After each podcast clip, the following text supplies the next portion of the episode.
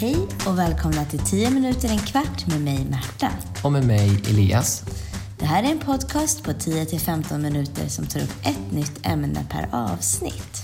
Och vad ska vi tala om idag då, Märta?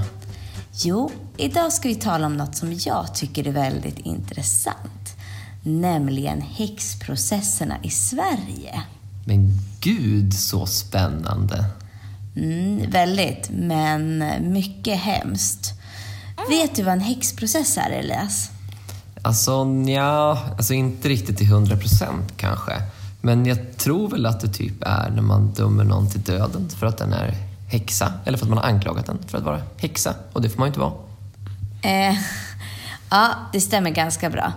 En häxprocess är en mycket upphetsad stämning i ett samhälle som slutar med att man lägger skulden på oftast en stackars kvinna som tar och kallar henne för häxa eh, för att det har hänt någonting dåligt. Okej. Och sådana så här processer, det har vi alltså haft i Sverige? Mm, det har vi. Inte lika mycket som i många andra länder, men mellan år 1492 och 1704 dömdes ungefär 400 personer till döden i Sverige. Och av dessa inträffade de flesta fall, 300 ungefär, eh, under en kort men intensiv period. De, nämligen de åtta åren mellan 1668 och 1676. Det var då den häxhysteri som kallades den, det stora oväsendet bröt ut och orsakade en stor mängd häxprocesser i landet, alltså i Sverige. Eh, och det är den här ökända perioden av intensiv häxjakt som är mest känd och som är mest utforskad och som brukar beskrivas i historieböckerna eh, då man läser om häxprocesser i Sverige. När man pratar om häxprocesserna, då är det den här, de här åtta åren man oftast pratar om alltså.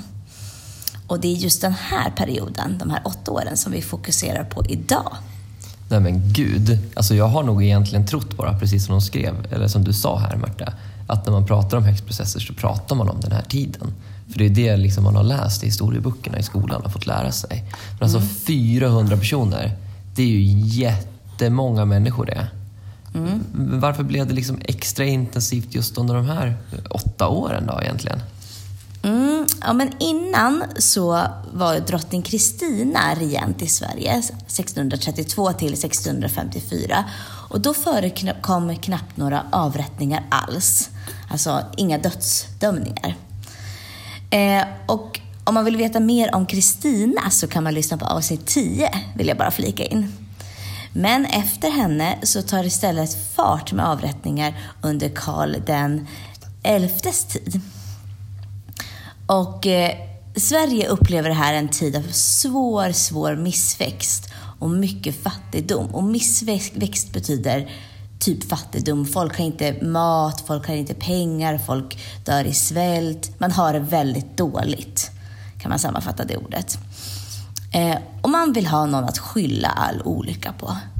Precis som alltid när det går dåligt så vill man beskylla någon för att det går dåligt. Och då skyllde man på häxorna. Och man anklagade människor för att vara häxor och man anklagade dem som då man sa var häxor för att ha smittat djur och förgiftat åkrarna. Och det var därför människorna svalt och hade det dåligt. Och det här skedde över hela Sverige. Och eh, det spreds med hjälp av rykten från by till by. Eh, och ofta var det faktiskt barn som anklagade vuxna för att ha kidnappat dem och tagit med sig dem till Blåkulla. Oj, oj, oj, oj. Det var ord och inga visor det. Eh, om just Blåkulla så kan ni också lyssna mer om det i avsnitt 27. Men, Märta, kan det verkligen vara så att man bara liksom anklagar någon för att vara häxa och sen så, liksom, så var det klart sen, så var det kört för den personen? Alltså fick man inte någon chans alls att liksom förklara sig eller försvara sig eller liksom hävda sin rätt att man inte var häxa? Jo, eh, det skulle ske rättegångar. Men de här rättegångarna var inte direkt rättegångar som du och jag känner till dem idag. Utan fram till 1647 så Då fick man visserligen bara avrätta de som hade erkänt brott. Men efter 1647, då bestämde man att man fick avrätta de som även inte hade erkänt. Men man skulle försöka verkligen få dem att erkänna. Och om det då krävdes att man använde tortyr, då fick man göra det. Eh, ja, det är ju inte så jätterättvist direkt, känner jag när jag liksom hör det. Nej.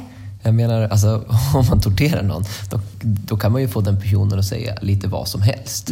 Alltså, det räcker med att kittla mig lite, så går jag med på det mesta. Och jag kan tänka att det inte direkt bara var kittla personer man gjorde här. Nej, alltså verkligen. Man kan få människor att säga i princip vad som helst med hjälp av tortyr. Eh, men det var ändå tillåtet. Det var fullt eh, rimligt tyckte man i mitten på 1600-talet som det här ändå var.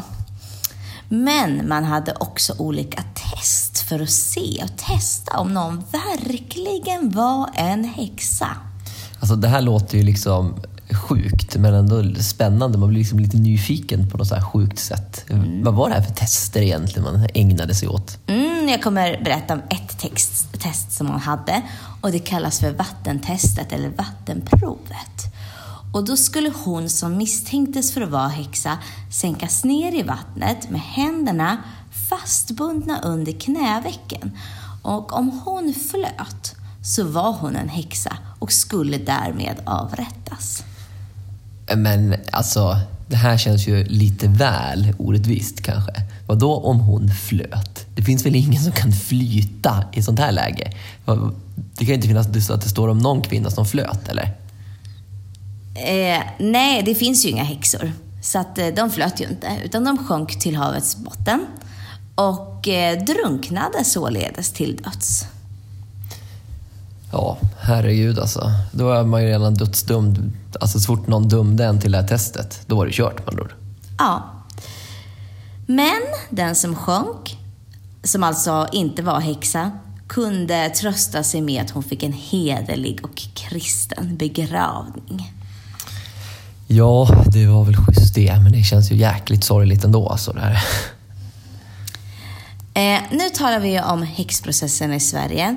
Och det var värre på vissa håll än andra även inom landet. I Trosåker till exempel, där blev det en stor häxhysteri. Och där anklagades och dömdes hela 70 personer för häxeri. Fan, vad sjukt alltså.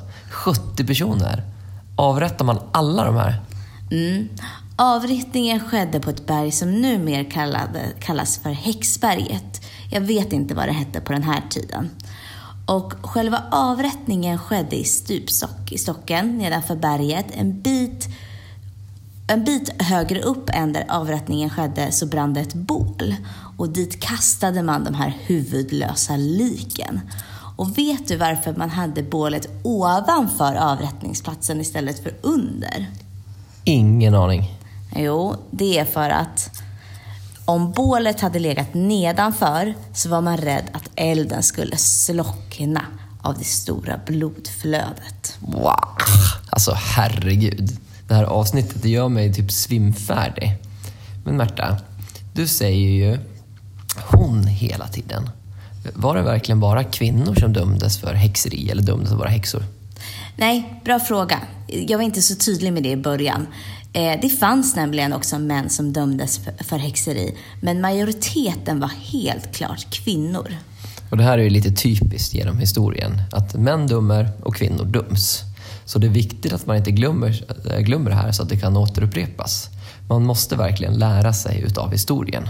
Så sant. Och med de orden sätter vi punkt för idag. Och vi som har gjort det här avsnittet heter Elias och Märta och det här avsnittet är gjort i samarbete med vikarielärare. På vår hemsida, www.vikarielärare, kan ni hitta mer material som går att använda innan, under och efter den här podden. Materialet hittar ni i vår kunskapsbank och lösenordet dit är vikarielärare med litet v. Den här podden kan ni hitta som sagt på vår hemsida eller i våra sociala mediekanaler.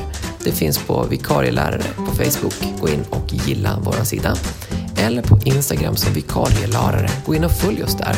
Jag uppmanar också alla att gå med i gruppen Lärarnas kunskapsbank på Facebook där det delas supermycket spännande material. Tack så mycket. Hej!